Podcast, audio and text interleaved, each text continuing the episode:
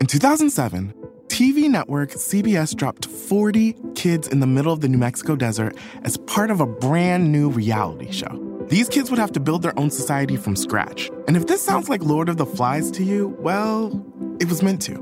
We were on this mission together, and we were going to prove to the world that we could make a better society than adults could. I'm Josh Gwynn, and I want to know what this wild TV experiment was really about. Split Screen, Kid Nation, a 6-part podcast from CBC. Available now. Hey, it's Jordan. Listen, a lot of people look at continuing education as a way to find a new career path. And during the time that I've been checking out the School of Continuing Studies at the University of Toronto, that's what I've been doing. And lifelong learning empowers us to improve our life circumstances, to meet changing employment demands, or to challenge our minds and improve our knowledge. But, as I can tell you from hosting this show for 5 years, I've just found great joy in diving deep into something you're simply curious about. And the School of Continuing Studies has more than 800 courses and 100 certificates to choose from to pique your curiosity. Here's one. As someone who used to be a reporter in a high-stress, anxious job, one of the things that I used to unwind at the end of the day, or listen, sometimes during it, was mindfulness. And I was surprised and a little delighted to find that the School of Continuing Studies has an entire program dedicated to the practice. I'm fascinated by mindfulness because I'm fascinated by things that have their origins in ancient Eastern spirituality that spread to the West as practical self-help exercises and then end up commodified and sold as best business practices. Mindfulness has taken that entire journey and then some, and you can understand how it happened through these classes. If you are curious about something too, or you're looking for a new path, or you just find yourself wondering about all the things you always wanted to know more about, the School of Continuing Studies has something for you. You can browse those hundreds of courses and register at learn.utoronto.ca. That's learn.utoronto.ca. National Bank's online brokerage is available at $0 commission. That covers all online stock and ETF transactions. No minimum needed. Time to get started. Learn more at nbdb.ca. National Bank. You're listening to a Frequency Podcast Network production. They are asking me for $12,000, so they want me to pay back the entire amount of CERB that I received. That's Cara, a 69-year-old living in British Columbia. This summer, she received a letter from the Canada Revenue Agency informing her that she was ineligible for the Canada Emergency Relief Benefit, aka CERB, that she received in 2020. They say she has to pay it all back. So this $12,000 repayment is completely out of my budget. There's no way that I can pay this back in any shape or form. Before the pandemic, Cara was making about $29,000 a year, working part-time at a college and occasionally teaching classes at her local community center. When the world shut down, in March of 2020, so did the community center. Cara lost nearly half of her income. She was, however, able to keep working remotely at her part-time job with the college, bringing in $1,300 a month. That amount covered her rent and a portion of her bills. It left nothing for utilities or for groceries. So when the government announced the CERB program, she decided to apply. I think it was more survival than anything. It was like I didn't really have a choice. I wouldn't be paying any of my utilities or buying food if I had to just rely on my part-time income. What choice did I have? There was just one problem. In order to qualify for CERB, you could not be making more than $1,000, either in employment or self-employment income. So when I saw that qualification, I thought, well, that's pretty weird, because what that means is if you make $999, you get $2,000 a month.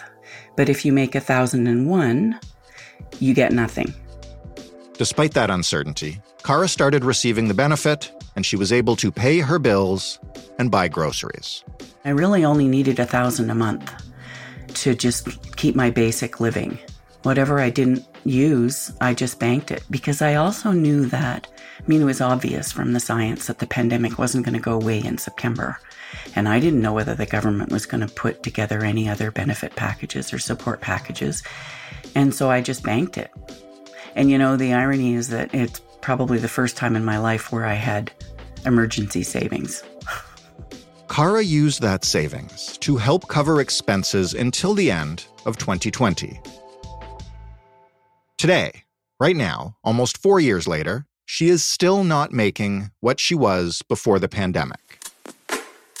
I'm not doing in-person classes. I'm not teaching at the community center. So I'm having to find ways to generate income digitally, and I'm basically just staying above water. And like many of us, Cara's expenses have only gone up. I'm at a point in my life where probably not going to be retiring as we think of retirement, but to have this burden, this financial burden hanging over me for the rest of my life, or to declare bankruptcy, which has its own effects, those are my choices. She applied for a reconsideration with the CRA, but she was denied. I have to wonder how good it is for our economy if a bunch of people go bankrupt. And how much does that impact them when a bankruptcy can affect whether you can rent, whether you can buy a car, you know, and any number of other things. Not to mention the self-esteem issues. Like, it doesn't matter how many people say, oh, well, you know, bankruptcy is not that bad and everything. But there's a level of shame there. Telling people that you have had to go bankrupt, there's still a stigma on that. So it's way more than just the financial stuff. It's the stress factor. It's the shame factor. And it's so wrong. Cara is not alone. There are hundreds of thousands, if not millions, of Canadians who are now required to pay back the pandemic benefits they received. So why now? What do we know about where this money went, who benefited, and now, who's paying the price? I'm Jordan Heath-Rawlings, and you are listening to In This Economy, the show where we help you understand the systems that are creating your money problems, everything from grocery bills to mortgage renewals and everything that's more expensive now than it used to be. In every episode, I will talk to a listener who is facing a financial challenge like Cara, and then I'll talk to an expert or two who can explain the factors causing that problem and offer, if not perfect solutions, then pivots or options, things that you can try, things that might work, even in this economy. Let's rewind a few years here. You might remember this press conference. It happened in March of 2020. If you've lost your job because of COVID-19, whether you're full-time, contract, or self-employed, this new benefit will be there for you. If you're sick or quarantined, looking after someone sick, or at home taking care of your kids, it's there for you. And even if you're still employed but not receiving income because of this crisis, the CERB is there for you. Yep, that is Prime Minister Justin Trudeau addressing the nation from the steps of 24 Sussex Drive. At that point, everything was shut down. Everyone was scared. And we were all being asked to stay home to prevent further spread of the deadly COVID-19 virus. Their message was, we have your backs. We're not going to leave any Canadian behind. And they rolled out initially the CERB payments, Canada Emergency Relief Benefit, in record time. Elizabeth Mulholland is the Chief Executive Officer of Prosper Canada, a national charity dedicated to expanding economic opportunity for Canadians living in poverty. I asked her to come back with us to those first few months of the pandemic. Everybody was making it up as they went, so I think that's an important point to remember. And the government was very responsive to feedback from people who said, well, you're leaving out these groups, or, you know, if you're delivering it this way, people aren't going to get it. We need to do more to make sure that people are getting the benefit. You know, they really tried to respond in real time to all the feedback they were getting. But one of the byproducts of that responsiveness was the information was changing that citizens were receiving. that at times the information they were receiving was contradictory. It was coming from different sources in the government. It wasn't really aligned. So there was a certain level of confusion that necessarily accompanied that. What do you mean by that? Can you give me an example of like the contradictory information? Yeah, I think the one example that stands out particularly is around self-employment income. And there was confusion about whether you needed to have $5,000 of net self-employment income or gross self-employment income in the preceding year to be eligible for CERB. And in fact, the government had different information out in different places on that. And it recognized that in retrospect. And it went back and said, okay, we'll accept anybody who had $5,000 in gross income, even though our intention was that it be net income. And they reimbursed people who had had to pay back because of that. So that was a good example of where they recognized that there had been conflicting information and that they did the fair thing, you know, which was to say, we're sorry that we gave you contradictory information. We understand that you applied in good faith, and so we're not going to hold you responsible. At the time that they were announcing it and there was confusion about who qualified, who didn't qualify, you know, again, to your point, doing this at lightning speed. What did the government say about people who applied but weren't sure if they would qualify and, you know, didn't have a lot of money and might be right around the threshold? Like, I know they were asked questions like that. Yeah, I don't remember them saying much, honestly. It was kind of like, here's the form, fill it out. And if you're eligible, you know, if you say you're eligible, we'll give you the money. And I think people were desperate, so they applied. And really the government's intention was to make sure that people were not destitute. And I think everybody agreed with that.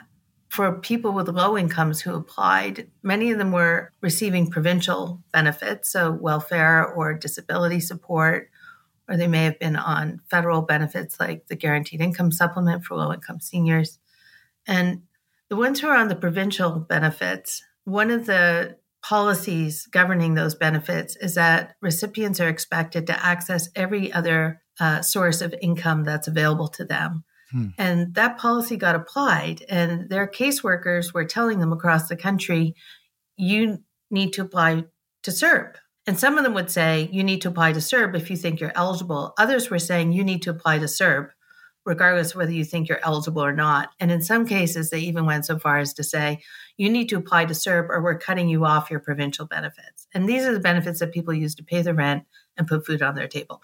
It was a very confusing time. And some people had the luxury of making an independent judgment and being able to make up their own mind about whether they were eligible or not, but other people weren't given that choice. What was the tone at the time for people who were unsure if they qualified and didn't know whether or not they'd have to pay it back or whatever? Did the government say anything about those people? Or like what would happen if you were found to be ineligible later?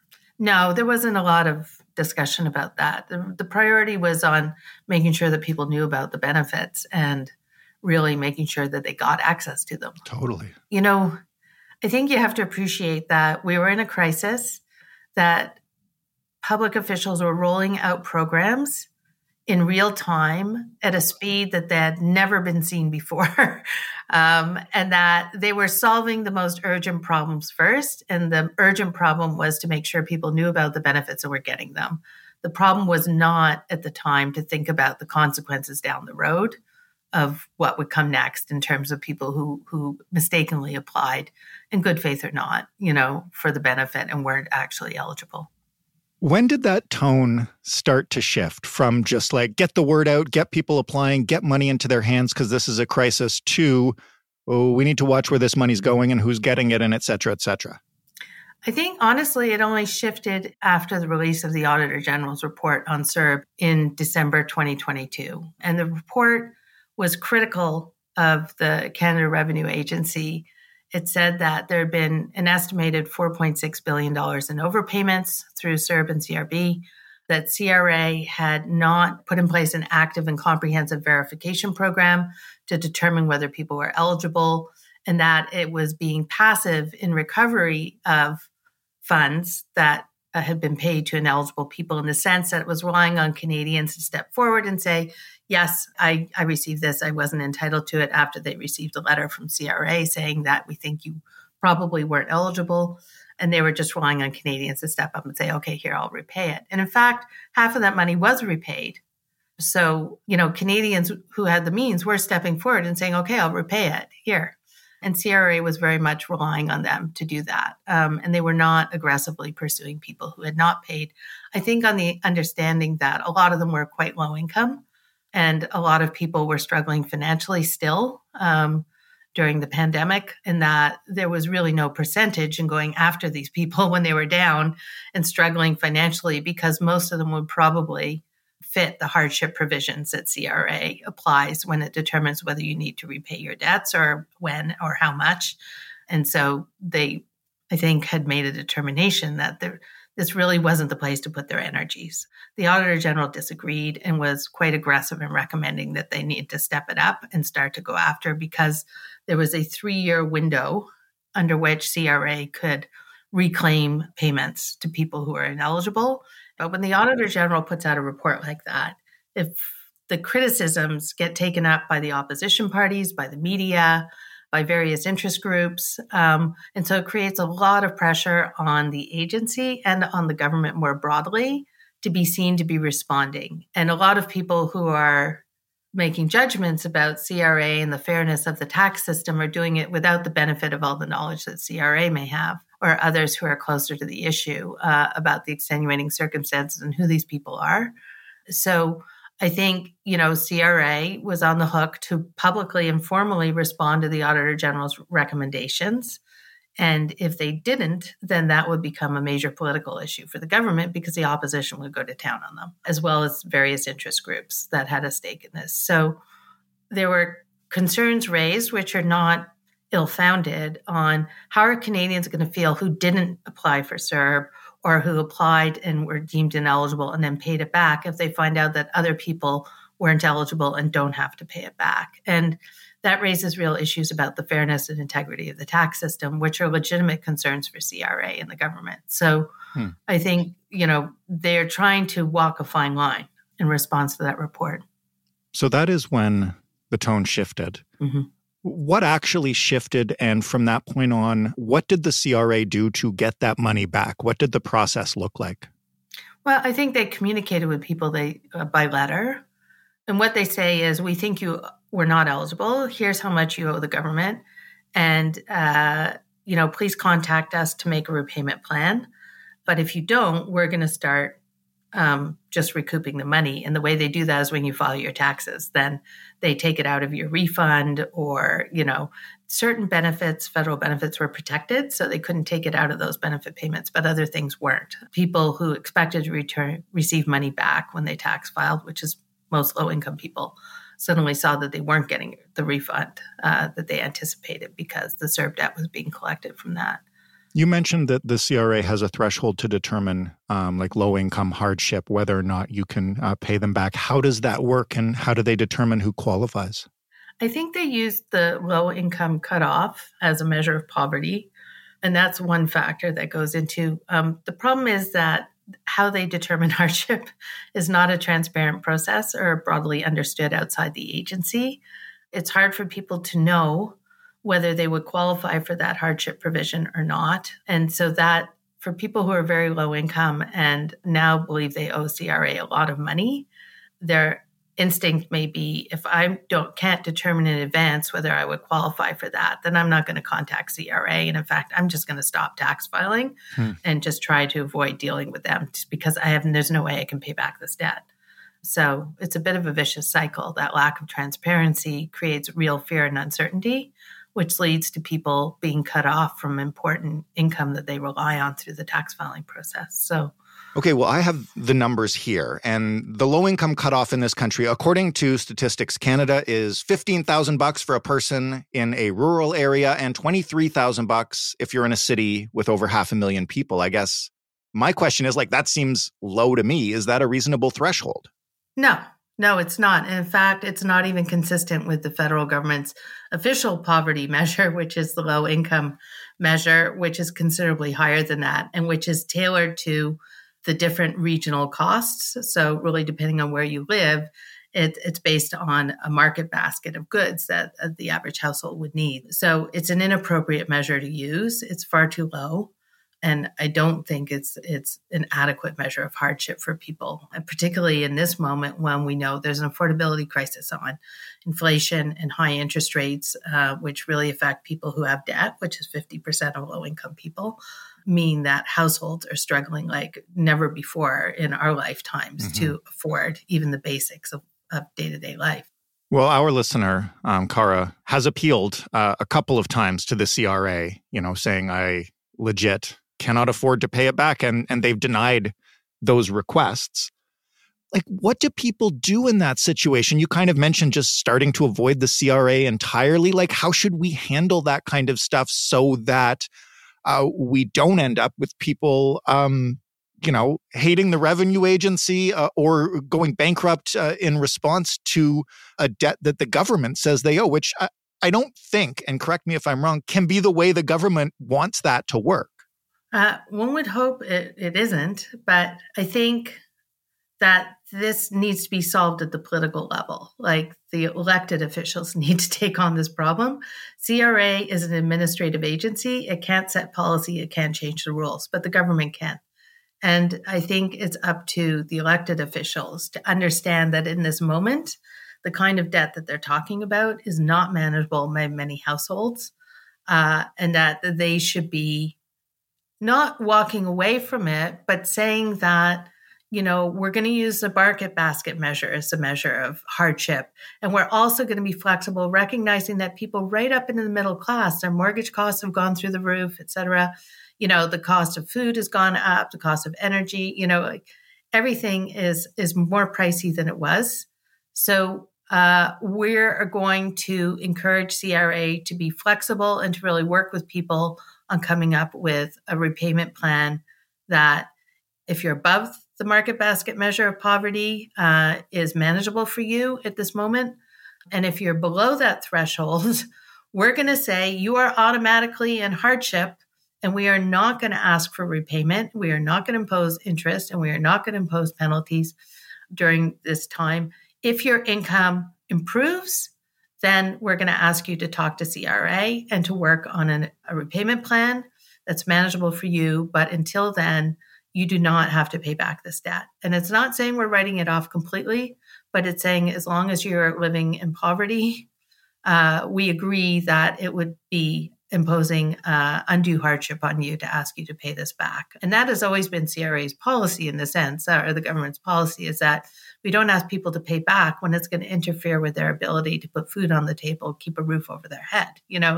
People have to be able to meet their basic needs. And it's not in anybody's interest to undermine people's ability to do that. And they need to make sure that they're taking the right measures to ensure that for people who live below the poverty line, but also people who are modest income, who are also really struggling right now. It's really important that you mention it as a political solution that needs to be found, because this is what I've been wrestling with since I talked to Cara, is you have, on the one hand, the CRA just enforcing the rules that they're given, and the government is the one that has the ability to direct them. And every second word out of this government's mouth is about they understand the affordability crisis, and they understand that things cost more, and they're on your side. And so it just seems to me like these two things together don't make any sense. So I'm really confused as to why they haven't moved on this, especially because they're getting hammered every day on affordability. Yeah. And I think the actions need to match the words, and they're not in this case. I think when governments are sinking in the polls, the tendency is to want to go for the shiny things that they think will improve their political prospects and not to deal with the more substantive and less sexy issues that are fundamental to people's well-being in some cases. And I think this is one of them. I think a lot of people want to turn the page on the pandemic. They don't want to talk about it anymore. They want to move on. It was not a great period in many people's lives. And so the government is focusing on other things. But I think, if there was one criticism I'd have for the government, it's that we always knew when CERB and CRB were rolled out that this reckoning would come, and that it would be messy, and there would be hardship, and there would be problems. And they didn't spend the time, once things became more normalized, to put the effort into how are we going to manage this so that we're not upending people's lives or plunging them into financial crisis. And that's really what's happening. the consumer that you're talking to is one of hundreds of thousands who are really struggling financially now. And we know from our network of community partners who provide tax filing and benefit and financial help to people, and also from the credit counseling community, that they have never seen the level of financial crisis in their clients that they're seeing right now. So if people are going to be sliding inexorably towards this financial cliff, the government should really be looking at all the ways in which it can help people avoid and to stabilize financially and to start to rebuild their financial health. And that includes not chasing after people who have no money at all to pay back this debt. I think it's incumbent on those of us who have a voice to really raise the temperature on this issue and not to let people forget, because we want to put the pandemic behind us, all the people who are still carrying the legacy and are just burdened by these terrible debts that are pulling them under financially. And I'm not sure there are many options for Cara, except if it comes to it, to get financial counseling and, if necessary, help from a licensed insolvency trustee. But I think the rest of us who do have a voice need to be turning up the temperature on this.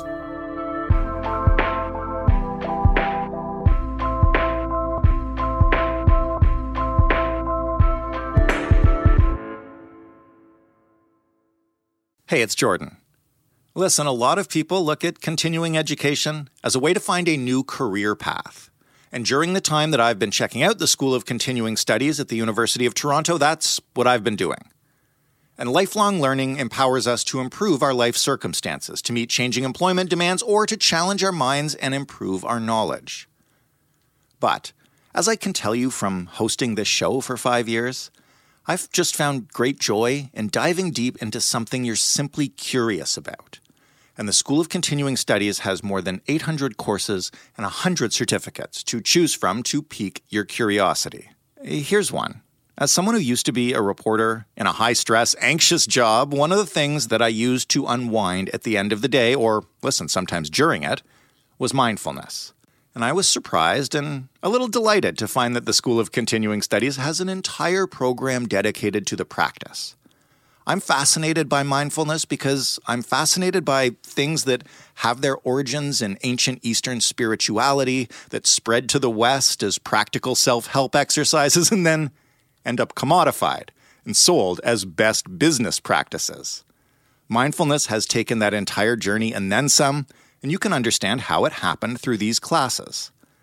If you are curious about something too, or you're looking for a new path, or you just find yourself wondering about all the things you always wanted to know more about, the School of Continuing Studies has something for you. You can browse those hundreds of courses and register at learn.utoronto.ca. That's learn.utoronto.ca. National Bank's online brokerage is available at $0 commission. That covers all online stock and ETF transactions. No minimum needed. Time to get started. Learn more at nbdb.ca. National Bank.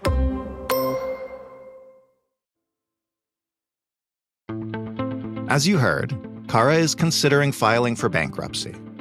To help her and to help others who might be in a similar situation, we decided to take Elizabeth's advice and call up a licensed insolvency trustee. Well, yes, we've definitely had a lot of phone calls from people with CERB, and it's come in two waves. Doug Hoyes is the co-founder of Hoyes, Michaelis & Associates, a firm of licensed insolvency trustees in Ontario. He's also the author of Straight Talk on Your Money, and he hosts the Debt-Free in 30 podcast. First wave was in 2022, when the government did their first round of collections, and that was going after the people where it was a huge number and it was quite obvious. What we've been seeing more recently, so probably starting around August of 2023 and continuing through the fall and into the winter, is the government is now pursuing people with much smaller amounts. So I get a lot of calls from people who owe $2,000.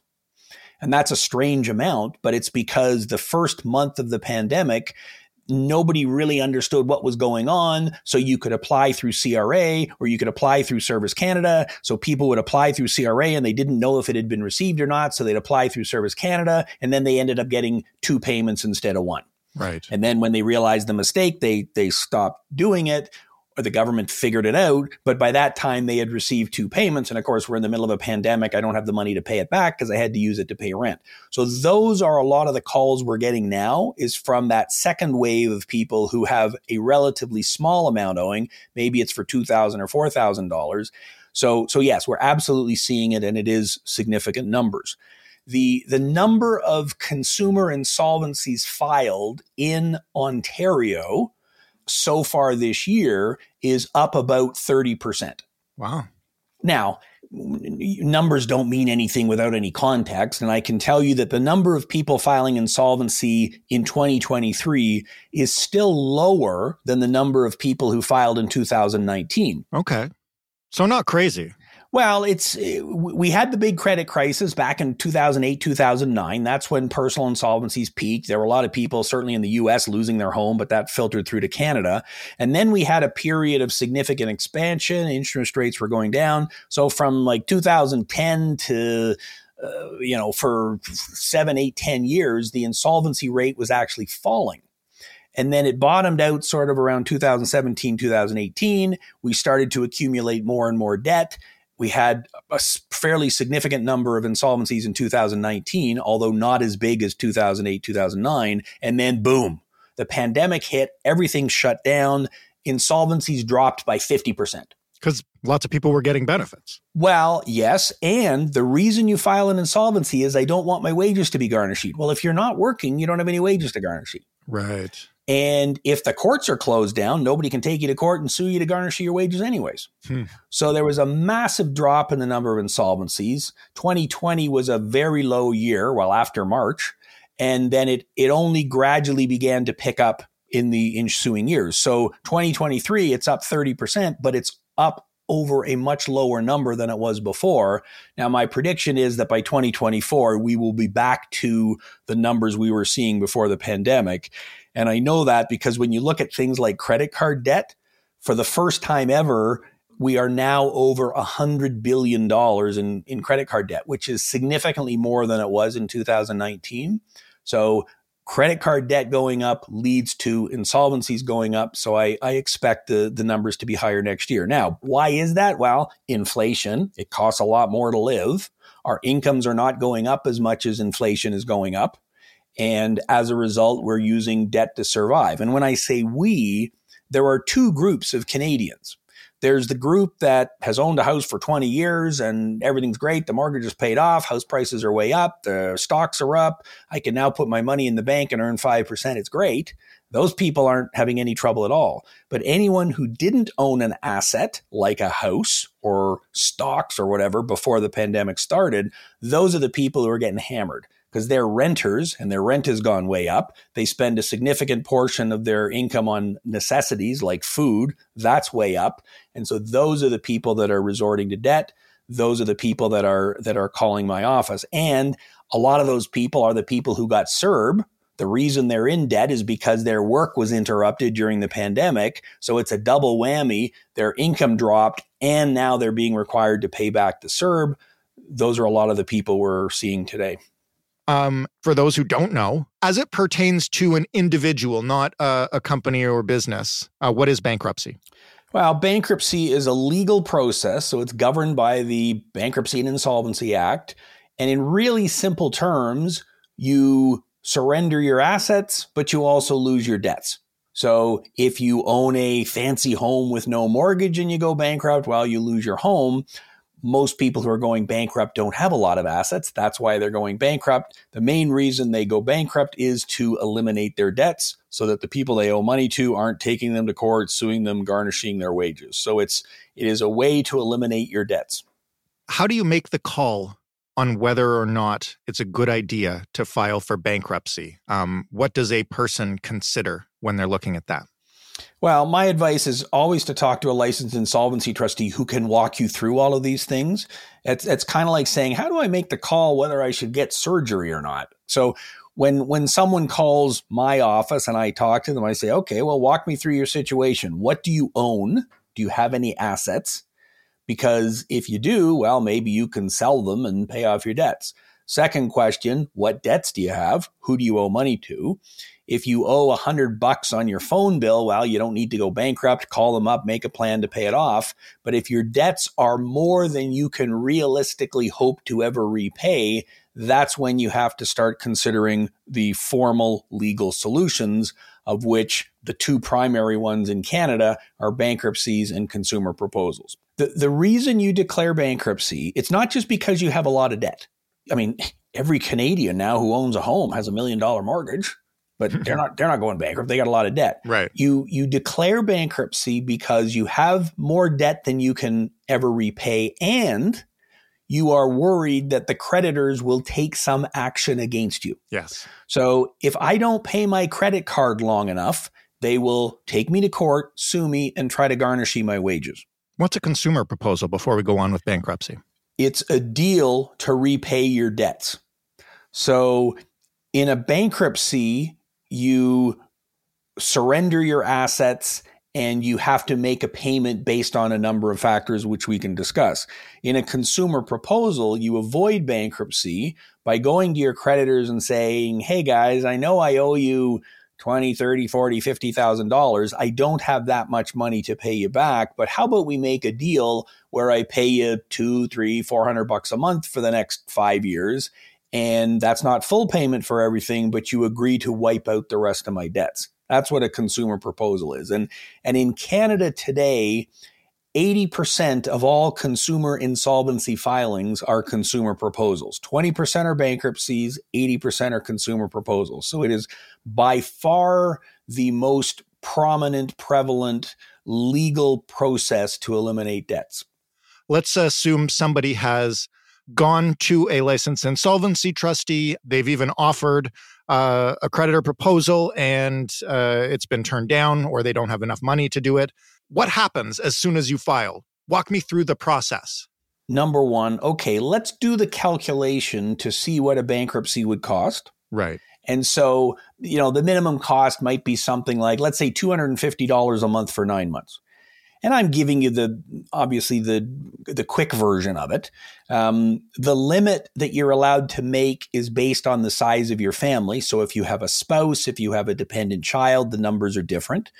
If you are paying out certain expenses, medical expenses, you're paying out child support, for example, that changes the math. If you're receiving child support, that changes the math. So it's a kind of calculation you want an expert to do rather than just trying to ballpark it. Right. But if you have a situation where the debtor literally only has $10 a month, that's all they've got after paying rent and buying food, then I guess my answer would be, well, maybe what you start by doing is sending CRA $10 a month. Because what are the chances that CRA is going to go all the way to the step of garnishing your wages? They might, but it is not something they are doing frequently now for CERB overpayments. If you owe them $50,000 in taxes and haven't filed your taxes for the last 5 years, yeah, sure, they will garnish your wages. Right. But if you got an overpayment of CERB of a couple of $1,000, I have not yet seen them go to that extreme of garnishing your wages. So option number one in this particular case is you could say, okay, you know what? I'm going to send you $10 a month. And I realize that what CRA is going to do is claw back whatever benefits they would have otherwise sent me. So we get the climate action incentive payment that comes out, I think, 4 times a year. Well, they'll just scoop that and apply it against my CERB. If I'm eligible for a tax refund next year, obviously I won't get that. They'll apply it against CERB. So, you know, HST credits, GST credits, that sort of thing. So one option would be to make token payments to them, let them grab whatever other income they would have otherwise given you, and that may be sufficient. Right. Now, I'm not saying that's the right answer. I'm saying that would be option number one. That's the kind of I dare you option. Exactly. But remember, how many Canadians received CERB? It's something in the range of 9 million. Yeah. So CRA only has limited resources. So for them to be pursuing 1 million people for this particular overpayment, in addition to all the other stuff they've got to do, This is why we're having this discussion now as opposed to 3 years ago when it happened. It's taken this long to get to this point. Mm-hmm. So I don't expect CRA is going to move very, very quickly. So that's why option number one is, okay, I will make whatever payments I can. I'll let you take whatever benefits I would have otherwise received, and we'll go from there. Now, if I'm wrong and CRA actually does go to the step of freezing your bank account, seizing your bank account, garnishing your wages, okay, then you do need a legal solution. That's when the bankruptcy or consumer proposal becomes number one on your list. But if the bankruptcy is going to cost you $200 or $300 or $400 a month, right, you're better off paying whatever you can until you absolutely need to do it. That makes a lot of sense. I want to ask you now, and this is great, by the way, thank you for addressing that situation because, as we've learned, there are a lot of Canadians, low income, particularly in that situation. But while we have you here, I wanted to understand the process in general just a little better because I think maybe like myself, a lot of Canadians have movie versions of bankruptcy in their head, perhaps. So, what happens once you file for bankruptcy? What happens next? Okay, so let's walk through the process then. So you think you're in financial difficulty, so you reach out and talk to a licensed insolvency trustee. And that's step number one. Under no circumstances do I ever advise someone to talk to an unlicensed, unregulated debt consultant, even though they advertise all over Facebook and everywhere else, we can settle your debts for, 10 cents on the dollar. You go to a medical doctor when you have a medical problem. You go to a licensed insolvency trustee when you have a serious debt problem. So that's point number one.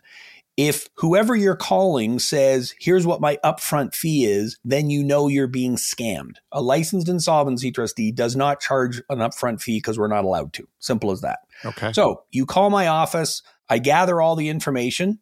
And we decide, yes, a bankruptcy is the correct option. So a bunch of paperwork gets filled out. You review it. We make sure you understand it. I always like to give you a couple of days to read through everything before we formally sign it. And once that paperwork is signed, I electronically file it with the Office of the Superintendent of Bankruptcy, which is a division of the federal government, and you are instantly bankrupt. I get a file number back, you're bankrupt. The next day, we send all of that information out to each of your creditors, advising that you filed a bankruptcy. And each of your creditors then has the opportunity to file what's called a proof of claim directly with me, basically saying, here's how much I'm owed. Right. So as soon as the bankruptcy is filed, there's what's called a stay of proceedings, which means all of the creditors have to stay away. They can't sue you, can't garnish your wages. That's it. And again, I'm oversimplifying a little bit. If you robbed a bank, then you still have to pay them back. But I'm talking about, your credit cards, payday loans, government, CERB overpayments and so on. Right. So during the bankruptcy period, you have a bunch of duties. The minimum bankruptcy period is 9 months. It can go longer if your income is higher. During the bankruptcy period, number one, you have to give us proof of your income each month, copies of your pay stubs or whatever, because the more the payment you make is based on your income. You have to attend 2 credit counseling sessions, which are actually a good thing because we go through how did I get into this situation. We give you some tools to make sure that you get a fresh start at the end of it. So you're required to attend those 2 sessions. If you're bankrupt, we have to file your taxes, certainly for the year of bankruptcy. So you will not get a tax refund for the year that you go bankrupt. And you have to, give us details on whatever assets you have. If there are any assets that are not exempt that the trustee has to take and distribute to your creditors, then you'd have to cooperate with us to do that. So right. There are a bunch of procedures that happen during the bankruptcy process. If you complete all of those duties, and if no creditors object, then at the end of the bankruptcy period, the trustee signs a piece of paper saying you're discharged, and that's it. And that's the point that your debts are officially wiped out. Okay. Once that happens, once you've gone through all that, what does that do to your credit score? Well, your credit score when you go bankrupt is probably not good to begin with. Yeah, okay? Fair enough. So It's like going to the dentist and saying, oh, is my tooth going to hurt after you do what you got to do? And the dentist is going to say, well, doesn't it hurt now? That's why you're here, right? Right. Your credit score may take a hit when you go bankrupt, probably will, but it's probably not 800 now anyways, although it could be. I have had people who've got really high credit scores, but that's just because they're cycling their debt all around. Right. So assume that your credit score will take a hit when the bankruptcy is filed or a consumer proposal, same process. Once the bankruptcy is over and you've been discharged, there is a note that stays on your credit report if it's your first bankruptcy for 6 years after you are discharged. Hmm.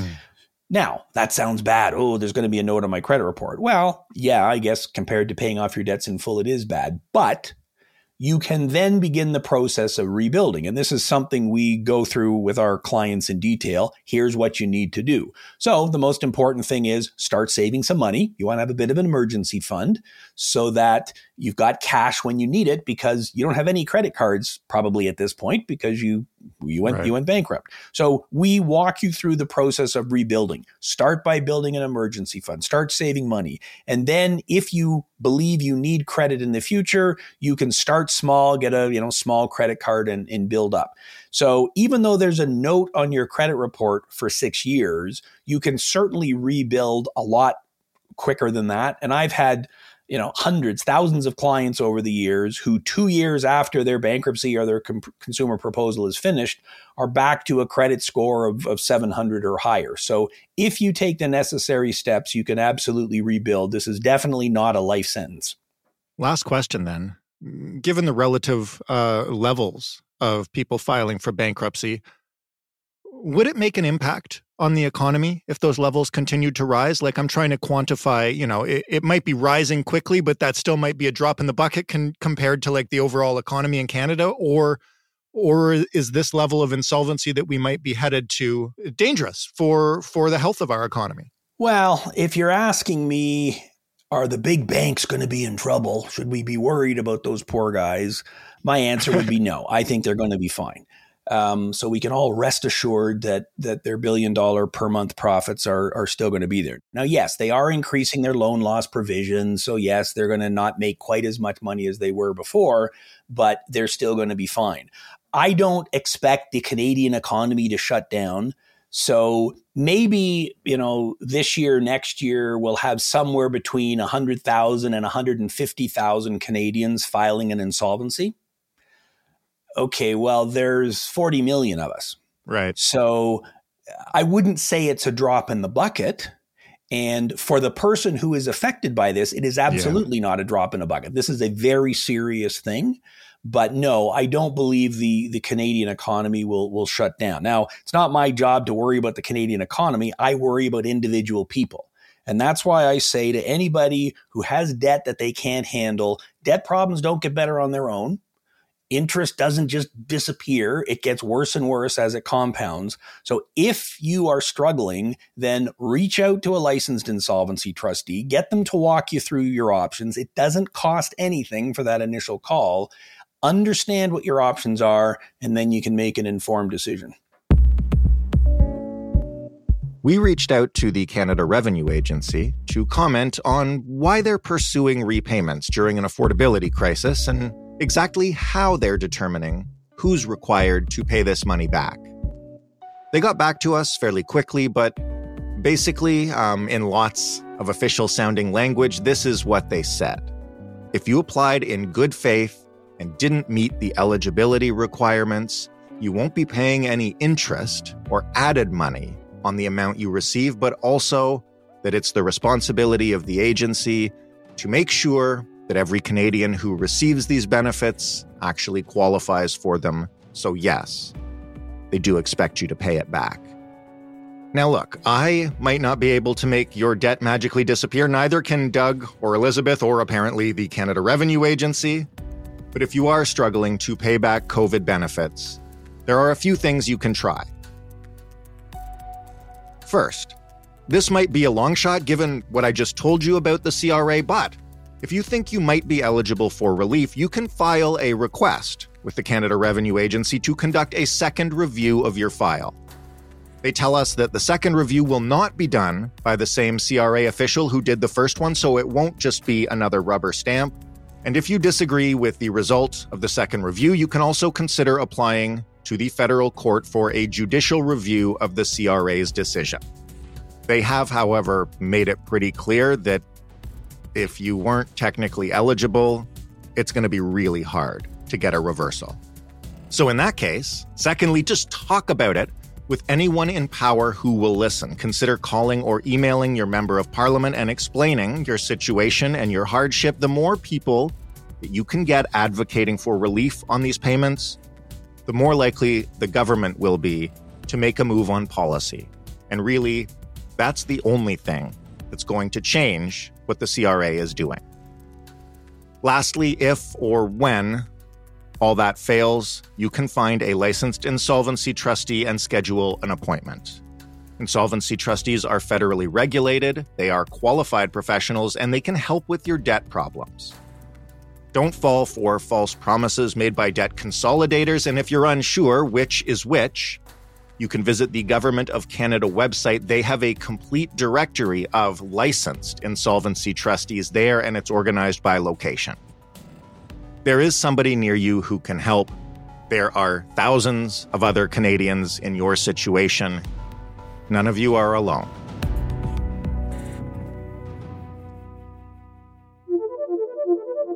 Thank you to Elizabeth Mulholland and to Doug Hoyes for sharing their expertise with us. And thank you, obviously, to Cara for writing in and sharing your money problem. Debt is tough to talk about. We know it's not easy.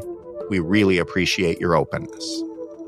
If you have a money problem, we definitely want to hear from you. We hope we can help. You can email us at hello@itepod.ca. You can call us and leave us a voicemail at 416-935-5935. And if you are calling in, remember to leave a callback number or else we can't get in touch and then we can't help you. You can also find us on social media. We are on Instagram and TikTok at In This Economy Pod. Thank you above all for listening. If you like what we're doing, rate us, review us, tell a friend, come along for the ride. I am your host and executive producer, Jordan Heath-Rawlings. This episode was written and produced by Stephanie Phillips. The sound design was done by Robin Edgar. Mary Jubrin is our digital editor. Diana Kay is our manager of business development. And all together now, we are the Frequency Podcast Network. And we will talk to you once again next week.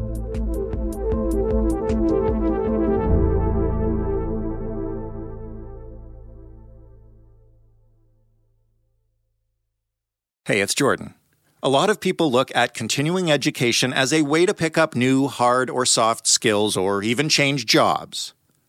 That's a good thing to do. I should probably be doing that. But as I looked at the options at U of T's School of Continuing Studies, and they have more than 800 courses and 100 certificates, I realized something. This is not to criticize my own university experience, but listen, I went to journalism school. I learned journalism. Everything else was secondary to me. What I never got, what a lot of people who quickly learn a trade never get, was the type of in-depth learning of classical subjects that we associate with higher education. One of the things on my own bucket list is to read and learn from the classics of literature. It's kind of embarrassing. I've never read them, but the Continuing Ed Literature program might be the thing that actually checks that off. And I might not have time to do a full program, but there is a 3-course deep dive on the great books that takes care of everything from Shakespeare to Machiavelli, from T.S. Eliot to Virginia Woolf, and all the other stuff I was too busy running around a student newspaper office to stop and sink my teeth into. It'll probably make me smarter, and hey, speaking of soft skills, it might make me better at these podcast intros. If you're curious too, or you're looking for a new path, or you just find yourself wondering about everything you don't know, the School of Continuing Studies has something for you. You can browse hundreds of courses and register at learn.utoronto.ca. That's learn.utoronto.ca. National Bank's online brokerage is available at $0 commission. That covers all online stock and ETF transactions. No minimum needed. Time to get started. Learn more at nbdb.ca. National Bank. My name is John Cullen, and I want to tell you a story. It's a story about a scandal, broken relationships, gossip, rumors, money, corporate rivalry, and curling.